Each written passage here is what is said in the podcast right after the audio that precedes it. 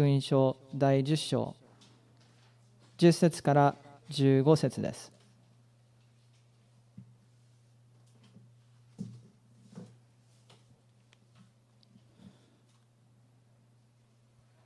お読みします。盗人が来るのは盗んだり殺したり滅ぼしたりするために他なりません。私が来たのは羊たちが命を得るため、それも豊かに得るためです。私は良い牧者です。良い牧者は羊たちのために命を捨てます。牧者でない雇い人は羊たちが自分のものではないので、狼が来るのを見ると置き去りにして逃げてしまいます。それで狼は羊たちを奪ったり散らしたりします。彼は雇い人で羊たちのことを心にかけていないからです。私は良い牧者です。私は私のものを知っており、私のものは私を知っています。ちょうど父が私を知っておられ、私が父を知っているのと同じです。また私は羊たちのために自分の命を捨てます。良い羊飼い、よろしくお願いします。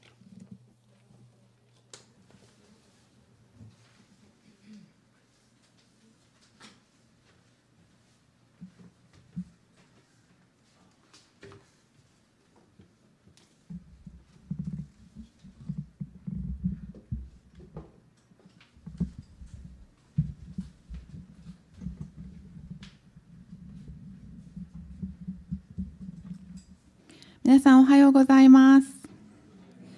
もう本当に先週暑かったですね。今日、今週からちょっとマシになるかなと期待していますが、皆さん水分補給と,、えー、とミネラルととって元気に乗り切っていきましょう。オーストラリアに留学していた人が車で道路を運転していると前の方に羊が横断していったそうです。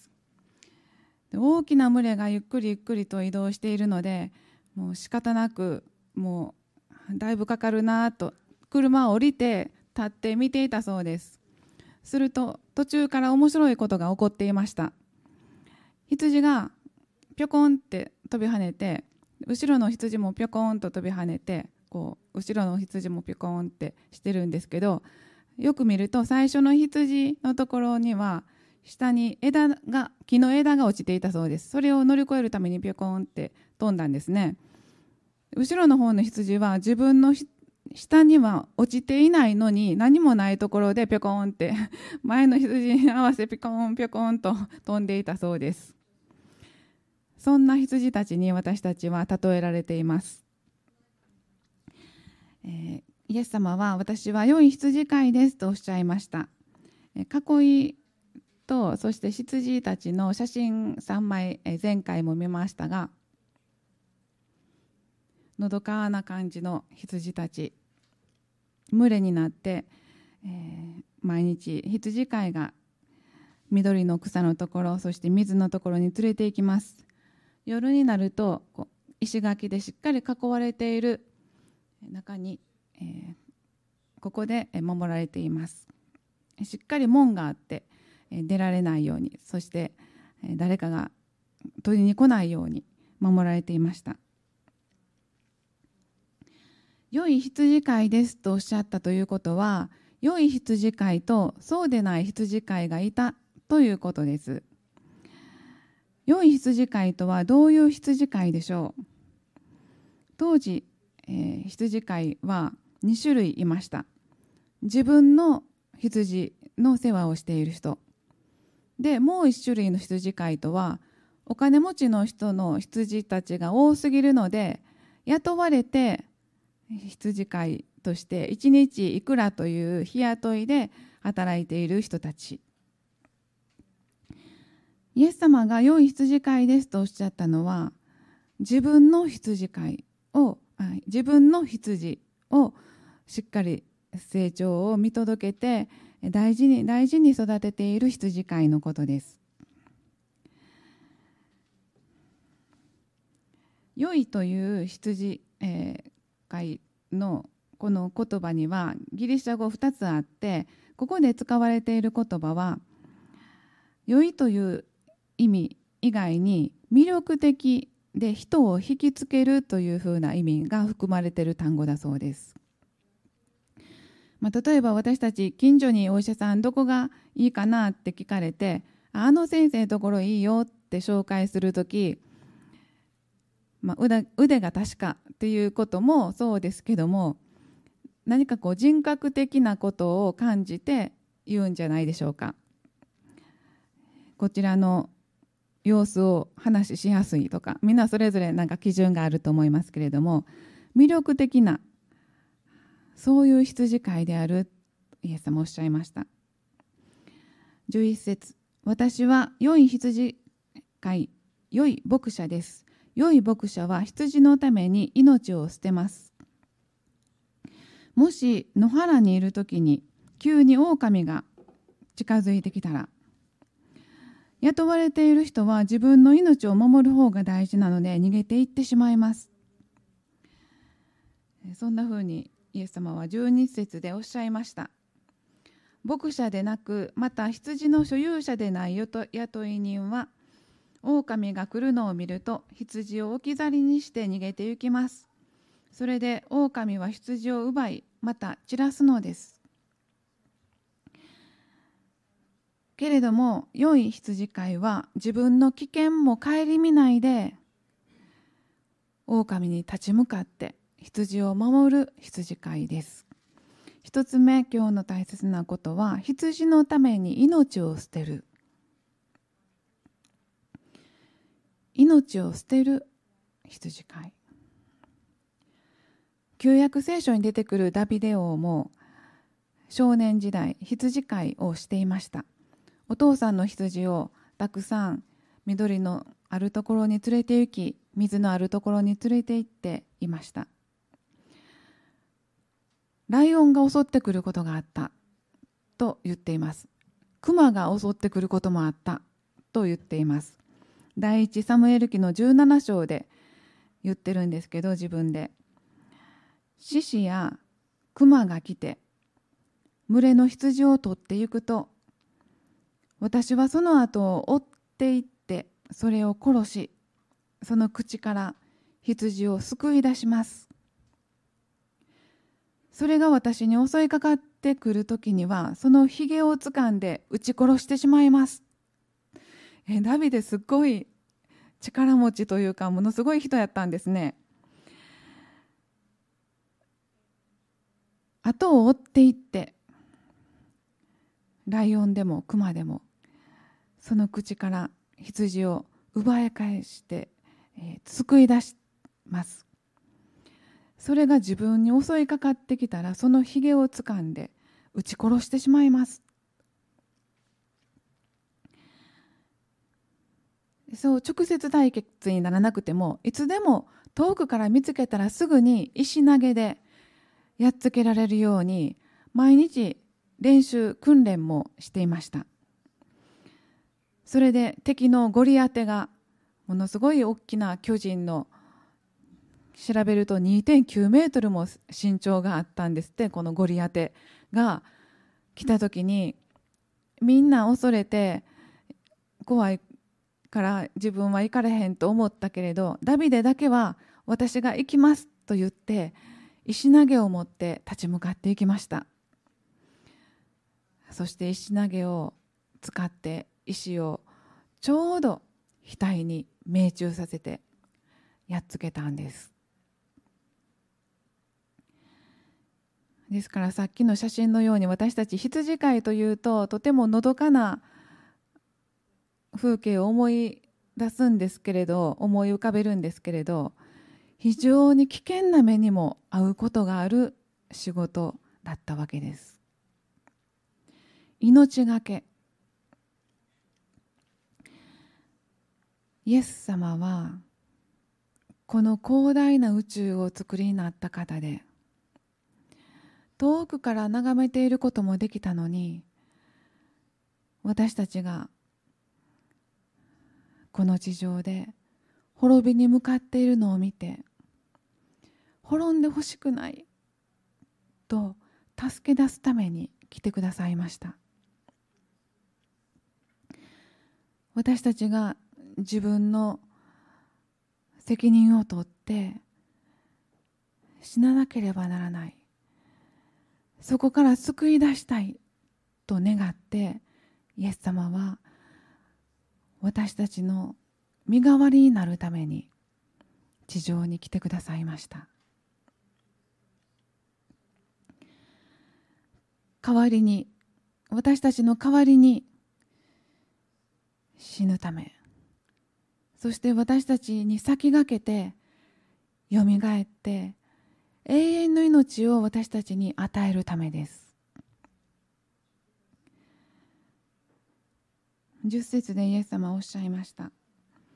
盗人が来るのはただ盗んだり殺したり滅ぼしたりするだけのためです。私が来たのは羊が命を得またそれを豊かに持つためです。自分のものである一人一人が羊が盗まれたり殺されたり滅ぼされたりするのを放っておけませんでした。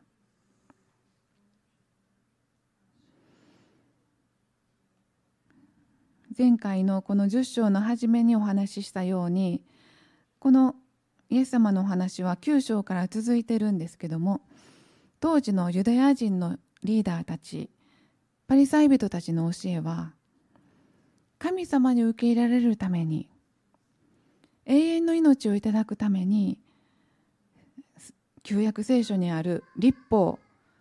10回をしっかり守って良い行いをしなければならない。実際寄付をしたりお年寄り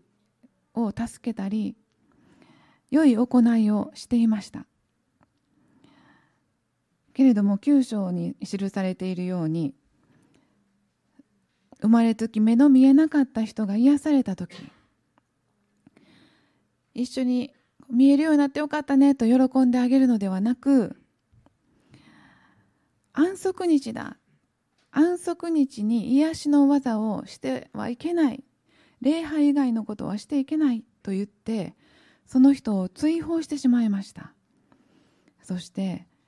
癒してくださったイエス様を救い主として認めない。否定してしまいました。立法10回が何を意図しているかを理解していなかったからです。一言で言うとイエス様がマタイの22章の35節からの御言葉で教えておられます。マタイの22章。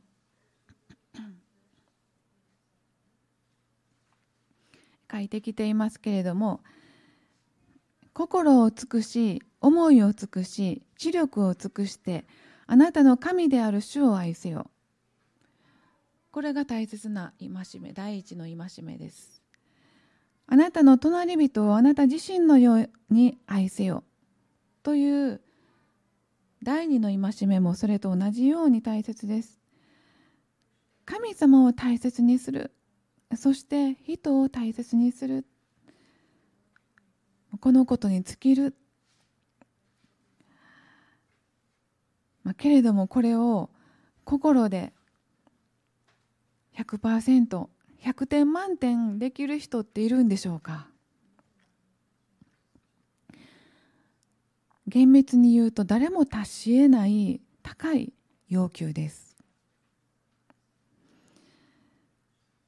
パリサイ人たちの教えのように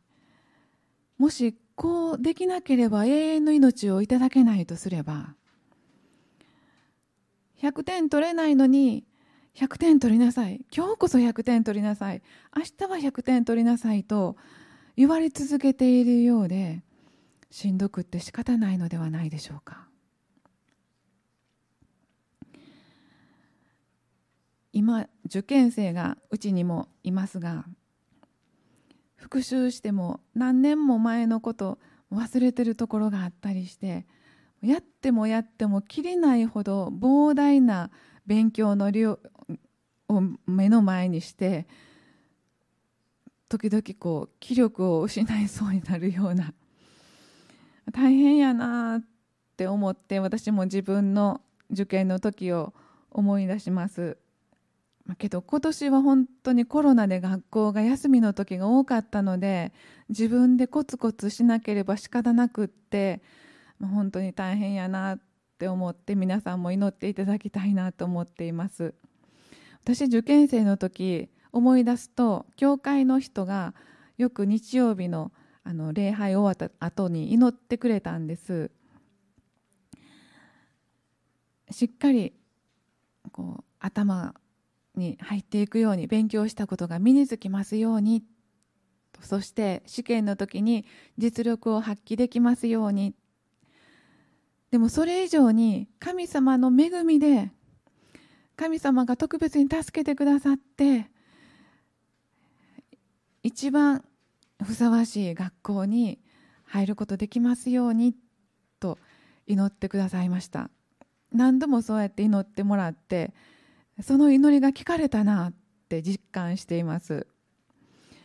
一緒に勉強していた子たち友達で自分よりいつもいい点数取っている賢い子も同じ学校を受けてなぜか私が通ってその子が落ちて何人もの子たちがそうで本当に不思議やなって神様の恵みやったっていうふうに思っています。ですから私も今そのように祈っています。旧約聖書の教えは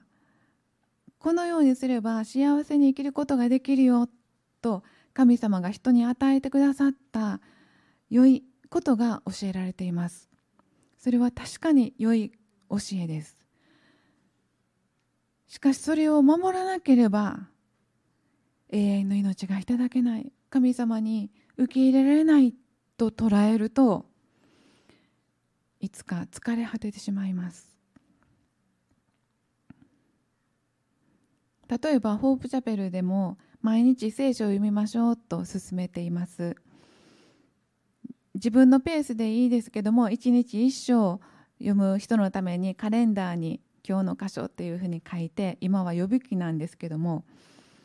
しかし義務ではありません。聖書を読むと励まされたり慰められたり力が与えられたり教えられることがあるからです。それで忙しい毎日ですけどなんとか工夫して時間を生活のサイクルの中に時間を組み入れて少しずつでも読んでいきましょうと勧めています。私もそう言って自分も気をつけないとついつい時間がなくなってしまってまた明日ってなることが多いんですけども。でもああ今日もできなかったって落ち込む必要はないし逆にもう習慣で毎日読んでますっていう人ができてない人を見て自分の方が信仰が深いとちょっと優越感みたいなものを持つことでもありません。自分を愛してくださっている神様が私を励まそうとしてくださっている。それを聞きたいので。導きを聞きたいので聖書を読みます。祈るのも祈りが聞かれたって喜ぶために。そして祈って神様に自分の心を明け渡して平安をいただくことができるから祈りたいから何でも祈っていいよって言われてるから祈ります結果的には同じ聖書を読むということや祈るっていう行動に現れるとしても動機が違います言われてルールでするのではなく聖書が手に入らない人もいるのに聖書を読むことができない環境の人もいるのに聖書を読むことができるのは恵みであって特権だと思えたらこの宇宙を作られた神様がこの小さな私にも教えてくださる。そう思って聖書を開くことができたら楽しみです。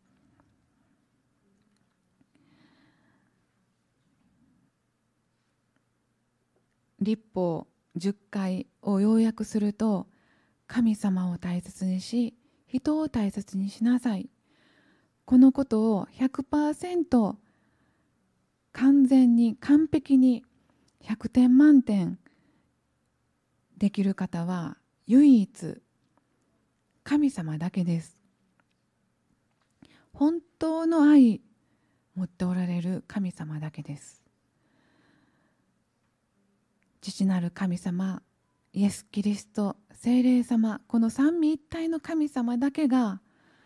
完全な愛を持っておられます。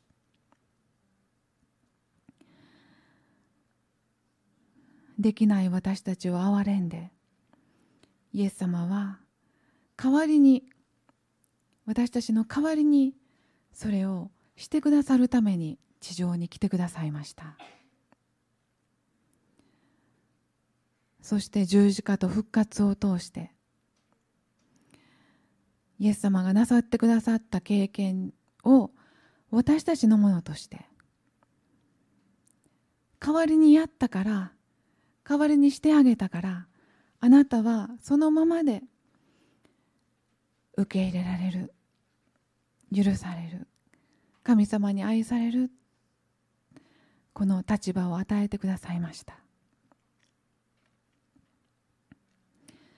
ローマ書の3章の20節からの御言葉前回も読みましたけどリビングバイブルで先に読みます。ローマ3章20節からの言葉です。そうです。すべての人は罪を犯しました。神の輝かしい標準には程遠い存在です。けれどももし私たちがキリストイエスを信じるなら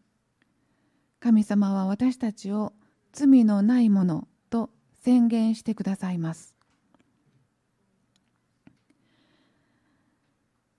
イエス様を信じるならローマ書のこの3章20節のからの御言葉を新海訳で読むとすごい難しいんですけど、まあ、読みます。なぜなら立法を行うことによっては誰一人神の前に義と認められないからです。立法によってはかえって罪の意識が生じるのです。しかし今は立法とは別にしかも立法と預言者によって明かしされて神の義が示されました。すなわちイエス・キリストを信じる信仰による神の義であってそれは全ての信じる人に与えられ何の差別もありません。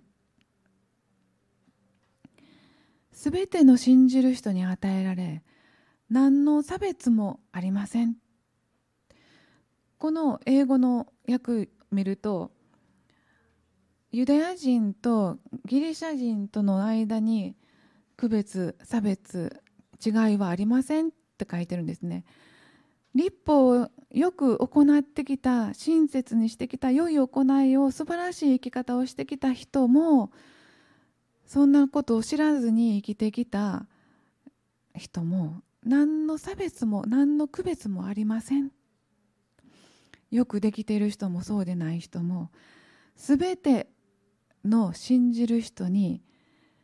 与えられ何の差別もありません。この御言葉すごい難しく思うので神の義というところにイエス・キリストの十字架と入れると分かりやすいと話しました。聖書学校でそんな風に習ったんです。イエス・キリストの十字架と復活ということをこの神の義というところに当てはめて読むとこんな風に読みます。最初から「なぜなら」っていう3章20節からお読みします。なぜなら立法を行うことによっては誰一人神の前に義と認められないからです。立法によってはかえって罪の意識が生じるのです。しかし今は立法とは別にしかも立法と預言者によって明かしされて十字架が示されました。すなわちイエス・キリストを信じる信仰による十字架による許しであってそれはすべての信じる人に与えられ何の差別もありません。今私たちの前にはパリサイ人はいません誰か厳しく言ってくる人はいないと思いますが自分の心の中で自分に対してもっとこうでなければならないという思いが来たり、はあ、もっとこうすべきだったのにと自分を責める思いが来ることないでしょうか。もっとこうすべきだ。その思いにとらわれないことが大切です。できない私たちの代わりにイエス様はすべての良い行いを行ってくださり十字架によって私の代わりに死んでくださって復活によって私たちに先駆けて永遠の命を新しい命を得て私たちにも与えてくださいました。今私たちはこのイエス様がしてくださったことに預かっています。イエス様がしてくださったことを自分のこととして受け取って毎日新しい命に生きることができます。イエス様と共に生きることができます。二つ目に大切なことは今日の良い羊飼いは羊が命を豊かに持つためです。10節でおっしゃいました。私が来たのは羊が命を得またそれを豊かに持つためです。命からがら生きていくそういう命を得るっていうだけではなくって豊かに持つためです。ってイエス様おっしゃいました。豊かに。ダビデ王は自分が羊飼いをしながら私はまるで羊飼いである神様に助けられているようだと詩篇の23編の詩を残しています。主は私の羊飼い。皆さんも聞かれたことがあると思います。詩篇の23のこのまず1編2編ここの箇所だけ一緒に読みましょう。主は私の羊飼い。私は乏しいことがありません。主は私を緑の牧場にふさせ、憩いの水のほとりに伴われます。主は私の魂を生き返らせ、皆のために私を義の道に導かれます。はい。主は私の羊飼い。私は乏しいことがありません。でも貧しい時もあったはずですだってこう逃げていってホラー穴で生活しないといけない時もあったんですから。だけど養われている神様に助けられていると実感していました。続きを読みます。私が読みます。4節から「たとえ死の影の谷を歩くことがあっても私は災いを恐れません。あなたが私と共におられますから。あなたの無知とあなたの杖、それが私の慰めです。私の敵の前で、あなたは私のために食事を整え、私の頭に油を注いでくださいます。私の杯は溢れています。誠に私の命の日の限り、慈しみと恵みとが私を追ってくるでしょう。私はいつまでも主の家に住まいましょう。たとえ死の影の谷を歩くことがあってもさっきのように急にライオンや獅子,、えー、獅子とライオン一緒でクマが襲ってくることもあったんですね。ああもう死ぬみたいなこの時にも神様が助けてくださった。もう死にそうなところを通っていかなければならない時にも私は恐れません。あなたが私と共におられますから。このことを毎日ダビデは感じていました。敵の前で敵がいる時もそこに見えていても私のために主が食事を整え頭に油を注いでくださいます。あふれるほどの力を与えてくださいます。この神様と共にダビデは歩んでいきました。豊かに命を持つ3つ目はヨハネの10章の14節から15節に書かれていることです。14節からお読みします。私は良い牧者です。私は私のものを知っています。また私のものは私を知っています。それは父が私を知っておられ私が父を知っているのと同様です。3つ目は自分の羊を知っている知っているってなんか見たことあるなぐらいでも知っていると言いますけれどもそんな程度ではなく良い羊飼いは草を食べさせて帰ってきてこの囲いの中に入れる時に杖を差し伸べて一匹一匹羊がその下を通るようにしたそうです。まあ、どうするどういうことかというとこの羊が下を通る時にかがんでそのお腹とか傷ついてないかな足怪我してないかなというのをチェックするそうです。そしてもし傷ついてるところがあったら油を塗ったりして手当てをします。詩篇の139編。神様が私たちをどのくらい知ってくださっているか。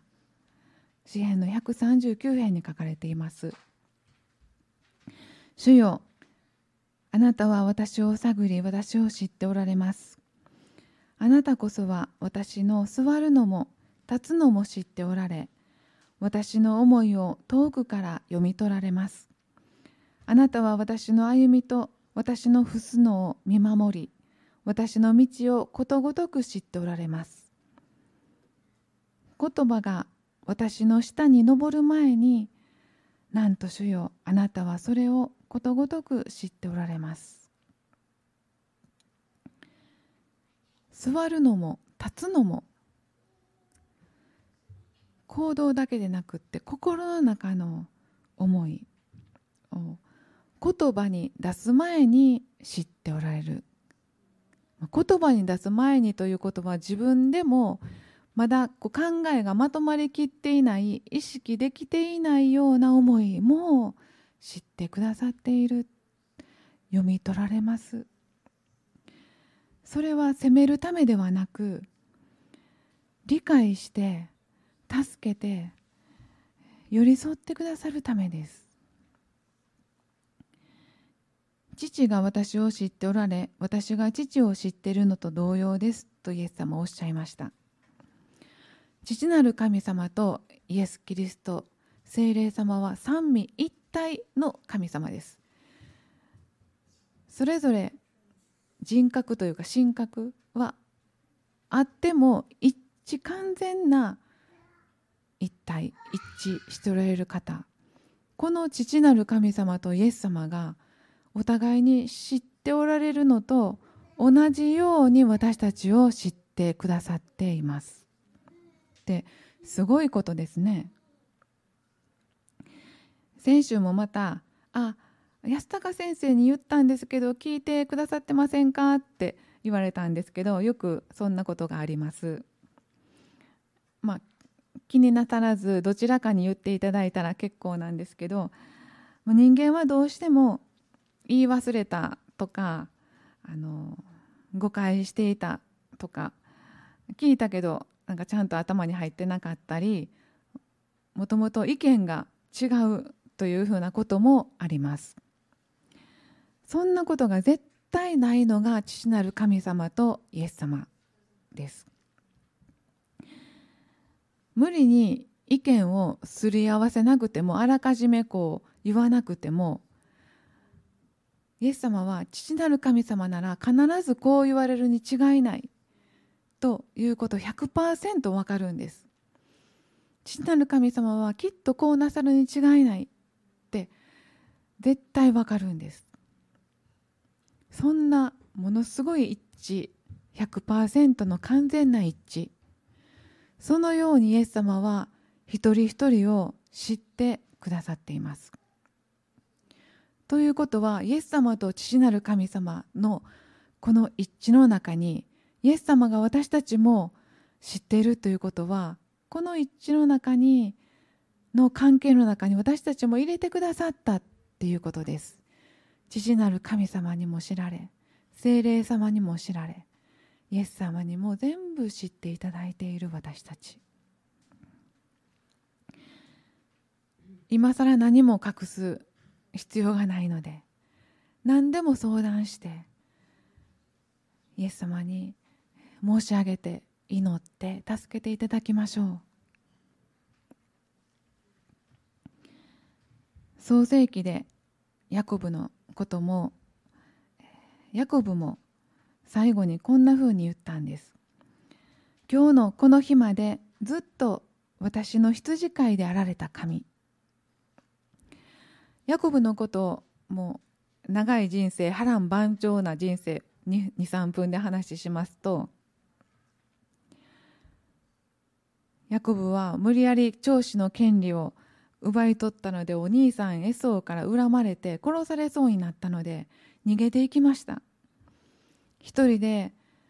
お父さんお母さんのところを離れ故郷を離れて遠いおじさんのところへ逃げていきました。そこで何年も何年も働いてやっと結婚したんですけど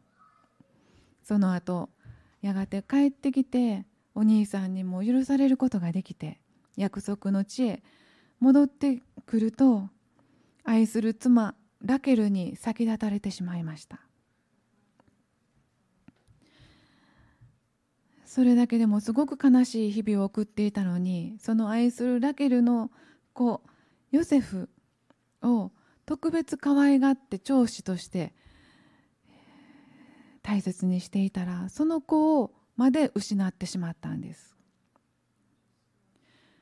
正確に言うとヤコブはヨセフが死んだと思い込んだんですけど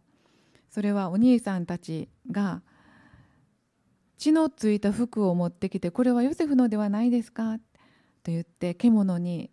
噛み殺されたと思い込んでしまったんです。ああヨセフまで死んでしまったと悲しみの日々を送りました。もうものすごい何十年もの月日が経ってから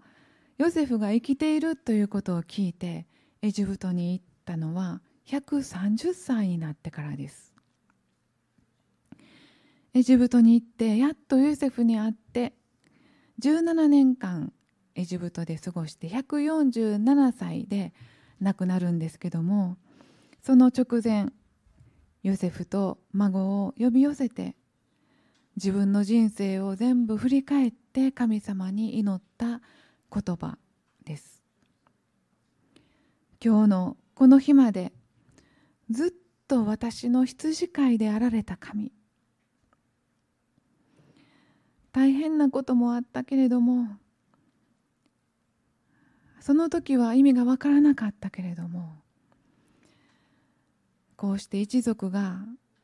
食べていけるようにしてくださった。あの辛い時も共にいて守って導いていてくださった。今日のこの日までずっと私の羊飼いであられた神。この神様が私たち一人一人の人生をも助け導いてくださいます。イエス様は私は良い羊飼いです。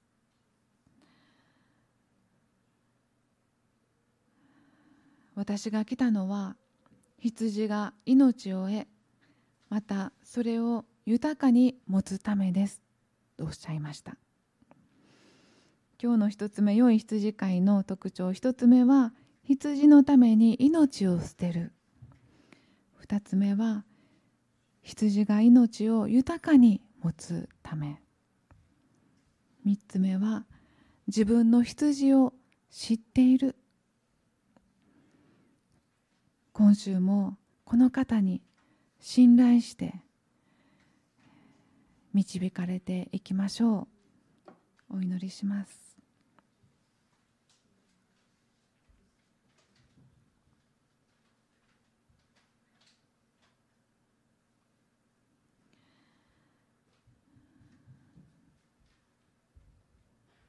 私が来たのは羊が命を得またそれを豊かに持つためです。イエス様今日もあなたに愛されていることを感謝します。地上にいる間大変なことも通りますがイエス様が今も共にいてくださり助けてくださっていることを感謝します。私たちに代わって完全な生き方をしてくださり私たちの代わりに罰を受けてくださり私たちに先駆けて新しい命によみがえり。今私たちを新しく毎日歩むようにしてくださっていることを感謝します。今週もまだ暑い日々が続きますけれどもまたいつも健康に歩むことができるように工夫してください。